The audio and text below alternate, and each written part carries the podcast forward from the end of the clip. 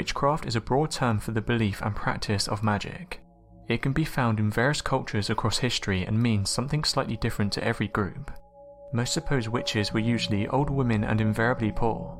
Any who were unfortunate enough to be crone like, snaggle snaggletooth, and sunken cheek were assumed to possess the evil eye. If they also had a cat, this was taken as proof. Many unfortunate women were condemned on this sort of evidence and hanged after undergoing appalling torture. So here we have five witchcraft cases. Mother Shipton was a 16th century English prophetess and supposed witch who is said to have made dozens of unusually accurate predictions, including the Great Plague of London and the Great Fire of London. Mother Shipton was born Ursula Southill, the daughter of the 16 year old suspected witch Agatha Southill in 1488. She was reputedly born grotesquely deformed and hideously ugly, but was nevertheless taken in by a kind townswoman. Her head was too large, her cheeks were sunken, her limbs were twisted and ill formed, and she was born with a full set of teeth which protruded. According to local accounts, she was referred to as Hagface and the Devil's Child as she grew up, and it was believed by many that the father of such an ugly child must be the devil himself. Fanciful tales grew up around her of strange events which were said to have plagued the cottage as she grew up. The furniture would mysteriously rearrange itself, plates would be flung about, and food vanish before the eyes of astonished mealtime guests. It's said when pushed beyond the limits of her notoriously limited patience, she would send goblins to deal with her tormentors. However, neither her growing reputation as a witch nor her appearance deterred a York carpenter and builder Toby Shipton from marrying her in 1512, though it's believed she used a love potion to bewitch her suitor. Although they remained childless, their relationship was described as very comfortable. Mother Shipton was credited with powers of clairvoyance, and through the centuries, her predictions, originally passed down by word of mouth, were held in the same high regard as those of her near contemporary Nostradamus. Her early forecasts were to do with local people and events, and people travelled to Knaresborough from some distance around to consult her. It's claimed that some of her prophetical verses foretold iron ships, motor transport, submarines, aircraft, and perhaps even the internet. Mother Shipton died between 1561 and 1567, and is said to have been buried in unconsecrated ground somewhere on the outskirts of York. She was feared in her own time and has been remembered by many over the centuries as England's greatest prophetess. The standout sorcery case of the pre witch trial era was that of Eleanor Cobham, Duchess of Gloucester. In 1441, she stood accused of employing a magician named Roger Bolingbroke and a wise woman named Marjorie Jourdemayne to kill Henry VI by sorcery. They were found guilty and to warn others against such practices, Robert was made to stand upon a stage constructed in the churchyard of Old St Paul's Cathedral while a sermon was preached against magic. His magical paraphernalia was also exhibited, including wax images and swords draped with magical copper talismans. He was convicted of high treason and hanged, drawn, and quartered. Marjorie was burned at Smithfield either as a heretic or a female traitor. Cobham underwent public punishment, pleading that she'd hired the magicians not to kill the king but to use their magic to enable her to have a child by the Duke of Gloucester. She was imprisoned for life. During the 15th century, concern was repeatedly expressed in the necromancy and sorcery in aristocratic circles, leading to a handful of trials for treason, slander, and murder.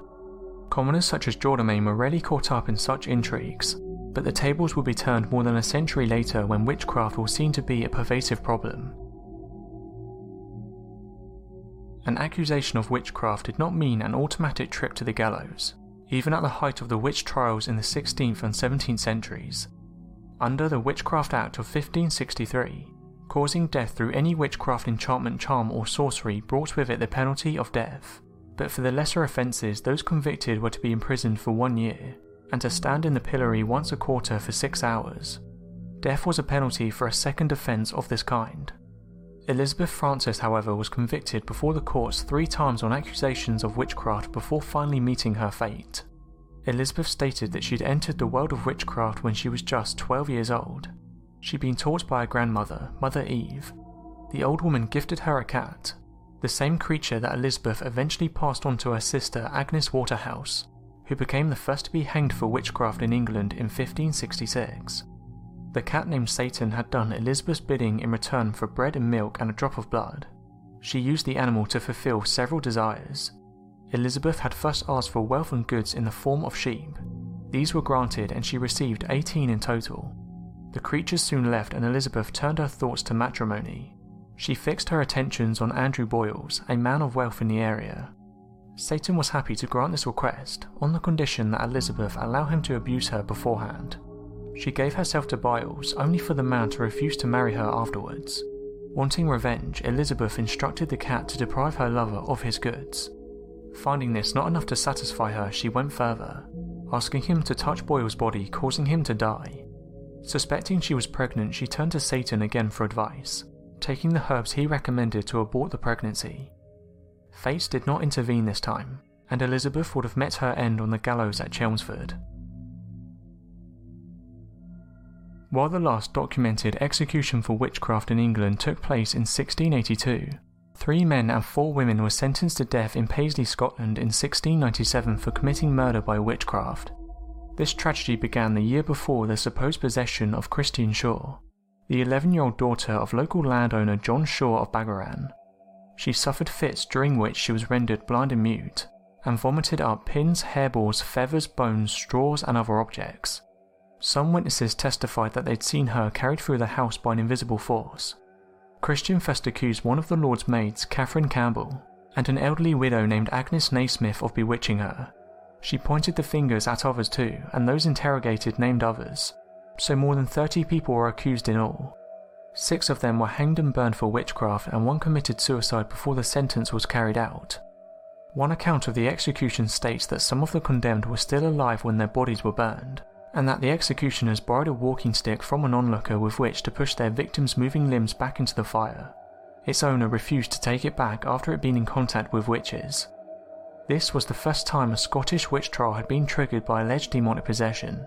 A remarkable fact given that such instances of possession had been prosecuted in England and Europe for decades.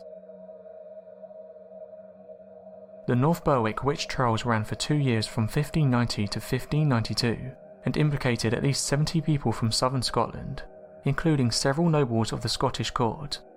The suspected witches were accused of holding their covens on the old Kirk Green in the village of North Berwick. As part of the background to the trials, a year or so prior to these events, King James VI of Scotland, who had initially been quite lenient towards witchcraft, experienced terrible storms while sailing to Copenhagen to marry Princess Anne of Denmark, and was forced to take refuge on the coast of Norway for some time. More storms greeted their return journey, and the admiral of the escorting Danish fleet blamed the storms on witchcraft. These events drastically changed James' views towards witchcraft, and he became single minded in his persecution of witchcraft in Scotland, instructing his followers that they must denounce and prosecute any supporters or practitioners of witchcraft. In 1590, a young servant called Gilly from a small town near Edinburgh had been arrested for suspected witchcraft after some of her healing curses were branded as miraculous and the work of a witch.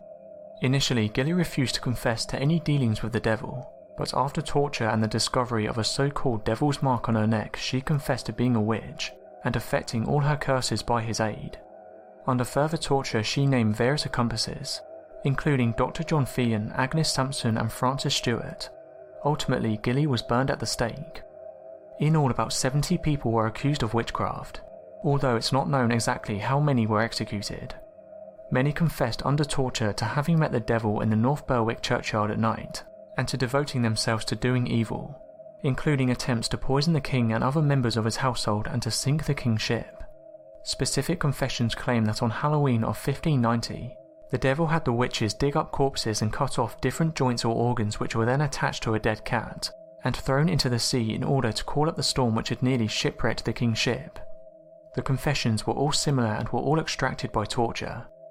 One particularly gruesome account was that of Agnes Sampson, who was examined by King James himself at his palace of Holyrood House. She was fastened to the wall of her cell by a witch's bridle, an iron instrument with four sharp prongs forced into the mouth, so that two prongs pressed against the tongue and the two others against the cheeks. She was kept without sleep and thrown with a rope around her head. Only after these ordeals did Agnes Sampson confess to 53 indictments against her. She was finally strangled and burned as a witch.